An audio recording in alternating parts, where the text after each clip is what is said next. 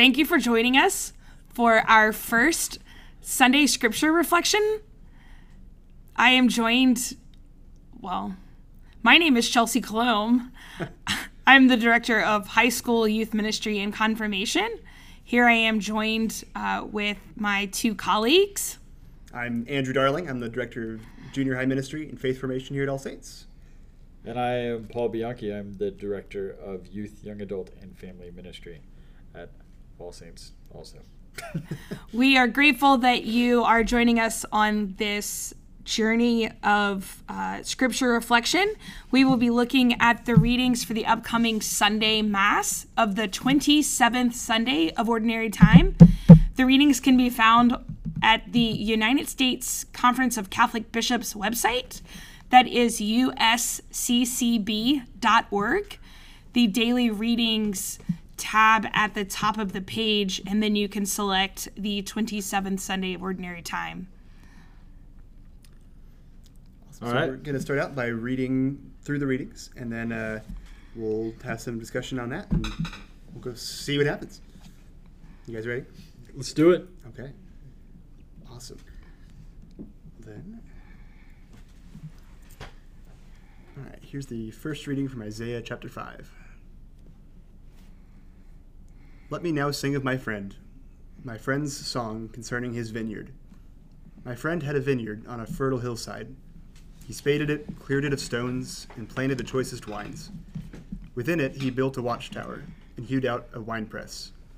Then he looked for the crop of grapes. What it yielded was wild grapes. Now, inhabitants of Jerusalem and people of Judah, judge between me and my vineyard. What more was there to do for my vineyard that I had not done? Why, when I looked for the crop of grapes, did it bring forth wild grapes? Now I will let you know what I mean to do with my vineyard. Take away its hedge, give it to grazing, break through its wall, let it be trampled. Yes, I will make it a ruin. It shall not be pruned or hoed, but overgrown with thorns and briers. I will command the clouds not to send rain upon it. The vineyard of the Lord of hosts is the house of Israel, and the people of Judah are his cherished plant. He looked for judgment, but see bloodshed, for justice, but hark the outcry. The responsorial psalm, Psalm 80. The vineyard of the Lord is the house of Israel. A vine from Egypt you transplanted. You drove away the nations and planted it. It put forth its foliage to the sea. It shoots as far as the river. The vineyard of the Lord is the house of Israel. Why have you broken down its walls, so that every passerby plucks its fruit? The boar from the forest lays its waste, and the beasts of the field feed upon it. The vineyard of the Lord is the house of Israel. Once again, O Lord of hosts, look down from heaven and see. Take care of this vine and protect what your right hand has planted, the Son of Man, whom you yourself made strong. The vineyard of the Lord is the house of Israel. Then we will no more withdraw from you. Give us new life, and we will call upon your name. O Lord, God of hosts, restore us. If your face shine upon us, then we shall be saved. The vineyard of the Lord is the house of Israel.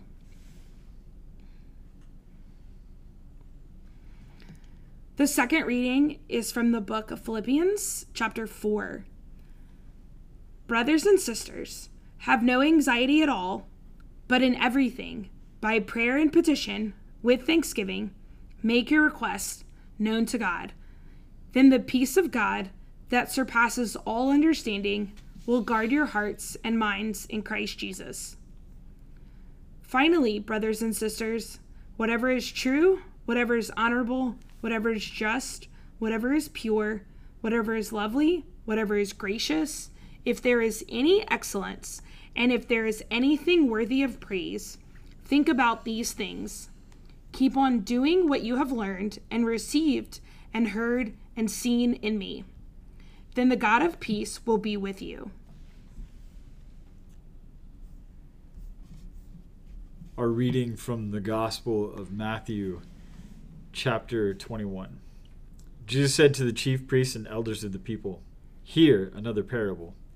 There was a landowner who planted a vineyard, and he put a hedge around it, dug a winepress in it, and built a tower. Then he leased it to tenants and went on a journey. When vintage time drew near, he sent his servants to the tenants to obtain his produce. But the tenants seized the servants. One they beat, another they killed, and a third they stoned. Again he sent other servants, more numerous than the first ones, but they treated them in the same way. Finally he sent his son to them, thinking, They will respect my son. But when the tenants saw the son, they said to one another, This is the heir. Come, let us kill him and acquire his inheritance. They seized him, threw him out of the vineyard, and killed him. What will the owner of the vineyard do to those tenants when he comes? They answered him, He will put those wretched men in wretched death, and lease his vineyard to other tenants who will give him produce at the proper times. Jesus said to them, Did you never read in the Scriptures, the stone that the builders rejected has become the cornerstone? By the Lord this has been done, and it is wonderful in our eyes. Therefore I say to you, the kingdom of God will be taken away from you and given to a people that will produce its fruit.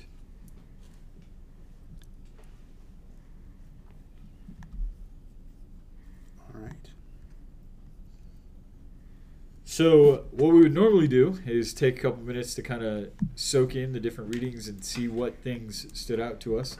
Um, and so, we invite you to do that if you need to pause the podcast and, and kind of think through those things. We're going to jump right in, though.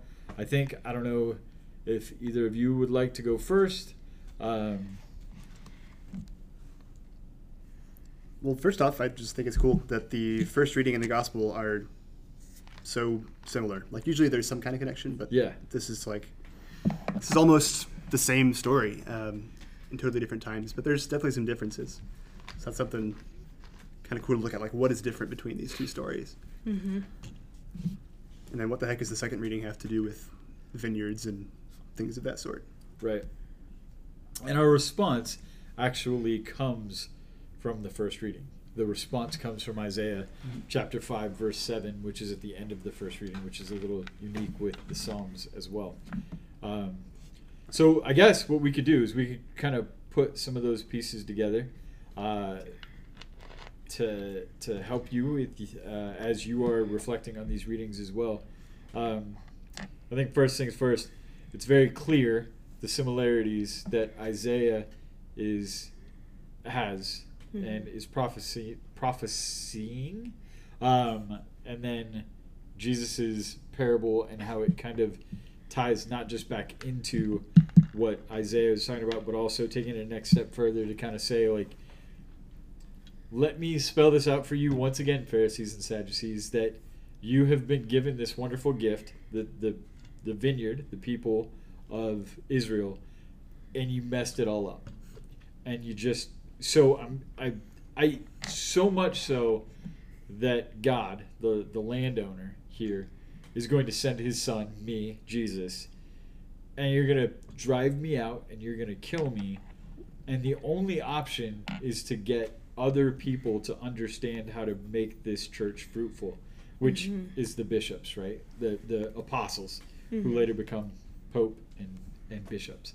Um, and how it does go back to what we're seeing in Isaiah of everything that is bad that has happened in this field of grapes, this vineyard. I'm just gonna have to let it all die out. But underneath that, like um, we get really bad ivy in our backyard, uh, and if if you've ever been around ivy, like it just consumes the entire area. And if it gets on this one plant, we have this one plant that it doesn't matter what happened to it, every spring it comes back to life. It's a little flower that's on the side of our house. But every summer, if if we don't control it, ivy overtakes all of it and it kills everything underneath. But you take the ivy out, if it's still spring or summer, it comes right back to life. Hmm. Right? So in I like this Isaiah reading, I'm picturing this as like this is what's happening. You have all of this stuff that's covering over what you wanted to be good fruit on this fertile land, but you got really sour grapes that, that just don't work in the wine press. But probably amongst those sour grapes is this this beautiful plant that is blossoming this great flower or, or bearing good fruit, but it's so hard to see. If the ivy in my backyard dies and we take it off, we get this beautiful flower again. But if we just let it stay that way, it's never going to bear good fruit. And so Isaiah is kind of talking about that same kind of thing, like bloodshed and all of this, and you will hear the outcry, right? Clearly, the grapes are not just grapes. He's talking about like the people of Israel. You hear the outcry from the people of Israel that, like, I'm surrounded by these sour grapes, help. And then you have Jesus talking about, like, hey, you guys are the sour grapes and you're going to kill the prophets and you're going to not listen to what they were saying before me. So my father's going to finally send me and you're still going to mess it up. And you will hear the outcry. And because of that, we'll respond by let's build a new church that I will be the cornerstone of something new. So and that's how you really tie those two together. I don't know if you guys have more that you've seen with those two. I think in the time of kind of talking about, um, you know, the ivy and the plants that you were referring to, I think it's important to note that like we often get almost caught up in all of that, and it's like if you don't pull it back, you can almost become anxious in the fruit that can be bore from it, Yeah. um, which I think also ties us to um, our second reading um, of not having anxiety. And when we were discussing this prior to um, starting, Paul actually read a little bit before of what was included in the second reading, which is a great reminder um, of rejoicing. Um, because verse 4 of chapter 4 says, Rejoice in the Lord always. Um, and it, it's that great reminder of no matter what's going on in our life and whether there's lots of vines or there's the beautiful flowers, like the Lord's gonna provide, um, and His peace is gonna take over everything, um, if we allow it to be that way. Um, but if we become so t- just weighted down by the insanity of the world, um, that anxiety will unfortunately take root. Um, but we have to make those requests as it says, make your request known to God um, to allow Him to drive that out. Yeah, and I think kind of going off of both of those, just looking at the gospel especially, um, the first reading with Isaiah doesn't necessarily end on the happiest note, uh, even though I mean, not that, not that it doesn't work that way, but it's um, it seems like it's you know there's this vineyard and it's not going well, and so the Lord just kind of lets it grow over. Um, but if you look at that connected to the, to the gospel, Jesus sort of adds this last chapter to it. Um, and of course, they're again they're different parables, but such similar stories where there's things are awful for a long time, and then at some point God will return and make things right again. Um, and I think, like you were saying, Chelsea, that goes back to the second reading of just don't be anxious about things because no matter how awful things are, um, it's going to get better. Things are going to change. God is still going to work. If he's not, if it doesn't look like he's acting now, it's because he's acting differently, and he's going to, he's going to make it clear later that we're, um, that he's he's going to bring things to where they should be. And then I also just like the connections here of, um, I forget, there's another parable. It's the parable of Lazarus, not the Lazarus that Jesus raised from the dead, but the other Lazarus. Um, I guess it was a popular name around then. Um, who was the I hope it makes it come back. yeah? No, we could But yeah. yeah, I like there should be more Lazaruses around today. right. kind of resurrect the name nowadays. If, Yeah, if you there's know what I probably mean. some good ones we could go with. Sorry, Yeah, no, that's tangent. good tangent. Um, but I like the connection to this other parable, and correct me if I've got this wrong, but the there's the rich man and Lazarus, and um, and the rich man it's sort of has, you know lives his life and totally neglects the the the poor man named Lazarus and these other and everyone else everyone else around him, and then after they die, he's he's sort of able to see Lazarus um, in the in the bosom of Abraham in sort of this sort of prototype of heaven, and um, he says he finally realizes that what he did was wrong, and he tells Abraham, "Well, if I can't get out of here, at least go warn my brothers and my sisters and my father and all of them about about this. Tell them that this is this is the case and that they ought to change their lives before they end up like me. He says if they haven't listened to the law and the prophets, Yeah. they're not going to listen to me. Nothing else is going to change their mind. Um, and so it's just interesting to kind of see that playing out not only in this parable but also in the person of Jesus. Of you know, Jesus is the the fullness of the word, um, but it was always there. Everything he taught was um, was present in the Old Testament, in the prophets, and the law, and all of these things. Um, like there's there's so much depth to all of it, and just seeing it all together like that is really cool. But then seeing how Jesus fulfills all of it is even cooler. Yeah, I um the the parable that you're talking about, like one of the things that stands out to me in that is like the great chasm that is talked about between the two, um, and how right, like if if they haven't listened to what I've said before, they're not going to listen now.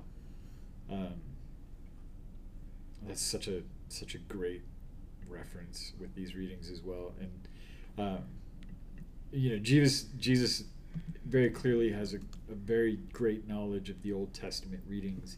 Um, and so I'm sure that as this parable is starting, that the Pharisees and Sadducees know exactly what he's talking about with Isaiah. That would have been um, a, book that they were very familiar with. But then he also says, you know, he ties in Psalm 118 uh, by saying, like, do you, do you not remember uh, what Scripture says of the stone that the builders rejected? And he's trying to tell them, like, I'm the son in the vineyard. Like, you think that you get all of these things, that it belongs to you. That's not how this works. Like, I didn't come just for the Pharisees and Sadducees, I came for everyone. And because of that, this is going to be taken away from you and given to people who uh, will produce fruit from it. And, and again, back to what we had in last week's readings of, you know, it, it's going to be the tax collectors who enter into this covenantal relationship before you.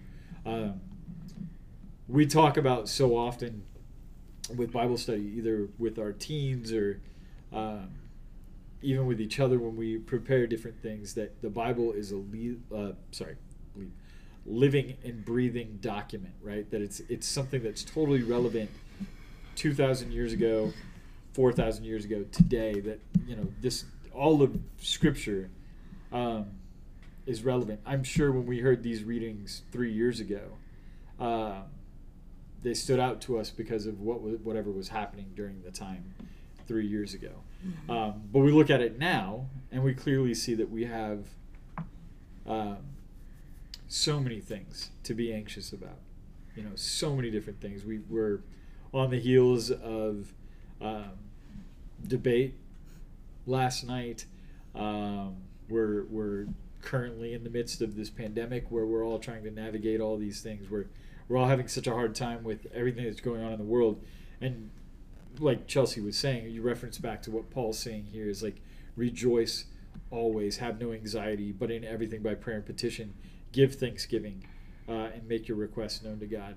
That if if we sit and we we allow our anxiousness to take over, um, it, it is. It's like weeds among the good fruit that is just going to be all consuming.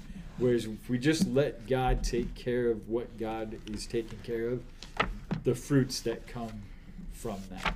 Um, you know, we, we clearly are struggling so much with who are our leaders in, in all of these different places and all of um, our lives of we look at different things and we we're questioning where those good fruits are coming from and sometimes it's just a matter of, of letting things go and remembering who is supposed to truly lead us you know god uh, in these things. Um, and i think that's another important piece of all of this. It's not just um, allowing uh, it's not just getting w- rid of the wheat or sorry the weeds uh, to to let the wheat grow the grapes in Right. this case but it's also um, knowing that we we can't rely on other people uh, to always lead us. Sometimes we need to allow God uh, to be the one who is leading our lives. In prayer, make your requests known.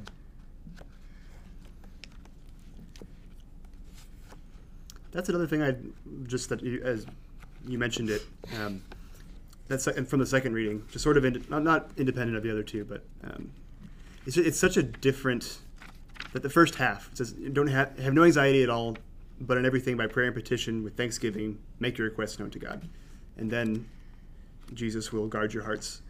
And and there's such a um, a weird kind of back and forth thing that we we tend to find with our world of people that say, um, you know, they'll make fun of stuff when someone says, you know, I'm sending thoughts and prayers your way or whatever that is. But but prayer is the first thing we should do. Um, but at the same time, it doesn't mean that we shouldn't act accordingly. Right. Um, that there's a there's a whole balance there.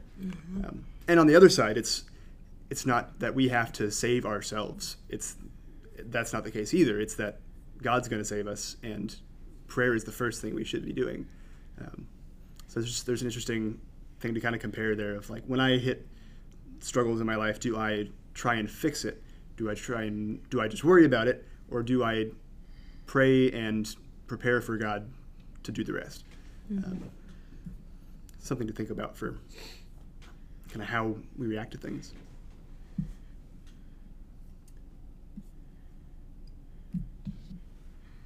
I think the other thing with the, the reading, the second reading, when you look at the second half, whatever is true, whatever is honorable, whatever is just, whatever is pure, lovely, gracious, um, anything worthy of praise, um, that is when God is with you. You know, and, we look at so many different things where we, we don't know who to trust, we don't know. Um, things that are honorable, you know, to, to and pure and, and good and uh, there is so much good and beauty in the world, and unfortunately, I think we're inundated, whether it's through um, the media, through social media, through friends, that like people are stuck in a negative mindset so often, especially with everything that we do have currently going on in the world. And there's some very real things that that we should struggle with and, and should look at and be like, man, this this is hard, this is tough. Um, but there's so much beauty and so much good in the world, and, and that's what God is trying to remind us of with all of this as well. I think is that my the vineyard is not just bad. That out of the vineyard is going to come this very great good. You know, we had the conversation recently with um, the eighth graders, how could Good Friday possibly have been good? And like that day was bad Friday. It was like worst Friday ever Friday. Literally the worst. You know, Friday like yeah, Yeah. literally the worst day in all of history.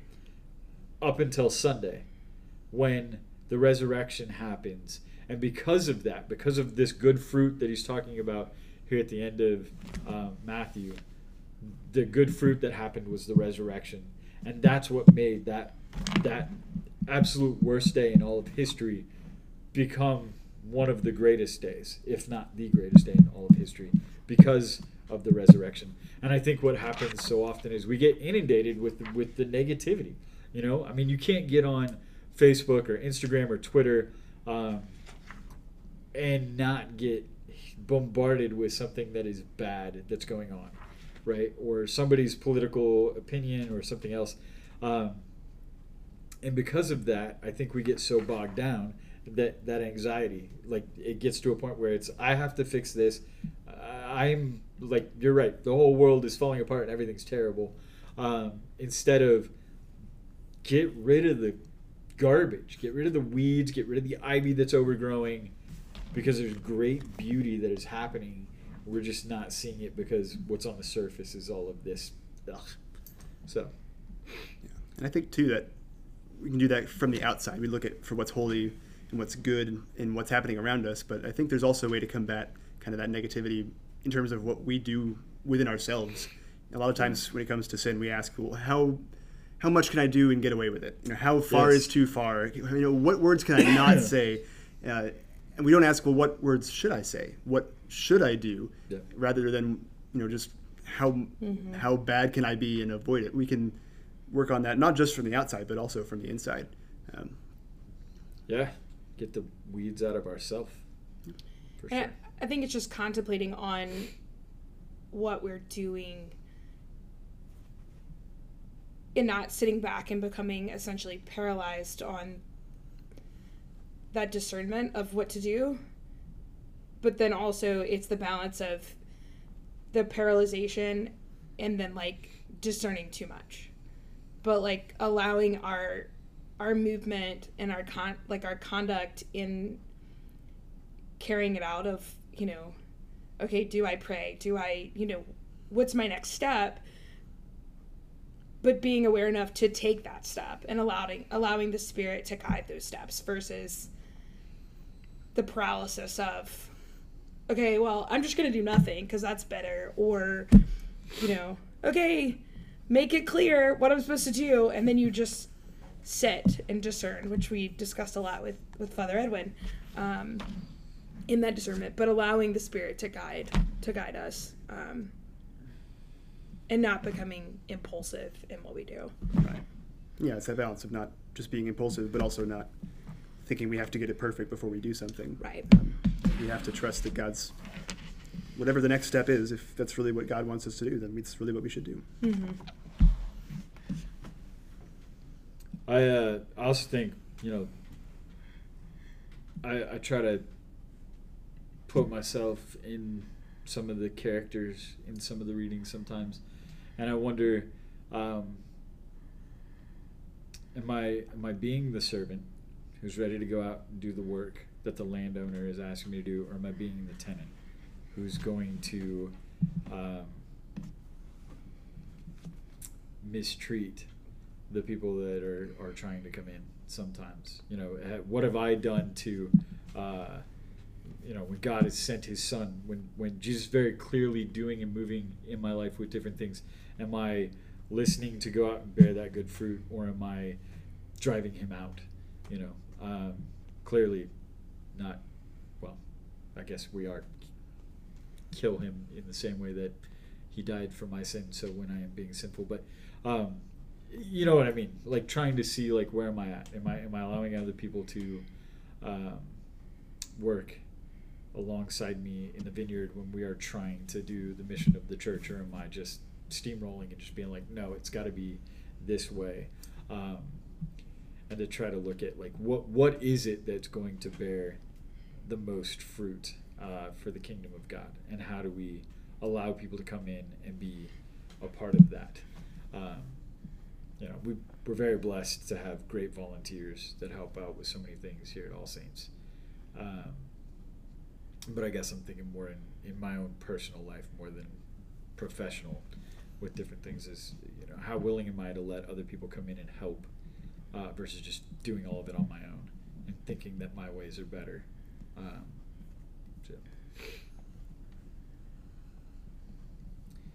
All right, we want to want to close in prayer then, and uh, we can go ahead and uh, do that. We uh, will be doing these podcasts every week to to help you and your uh, family and loved ones or friends or anybody you think needs to to hear about the upcoming Sunday readings, or even people who don't care about the upcoming Sunday readings, but uh, you just want to share good fruit with them.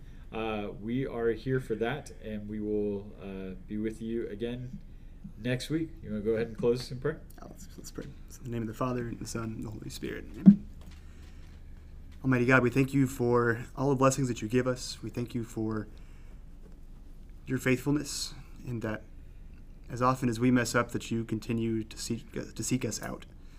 We thank you for all those blessings that we don't even see, and the ones that we do see. We ask that you would help us to know your will and to follow it, and to do everything for your glory. We ask this through Christ our Lord.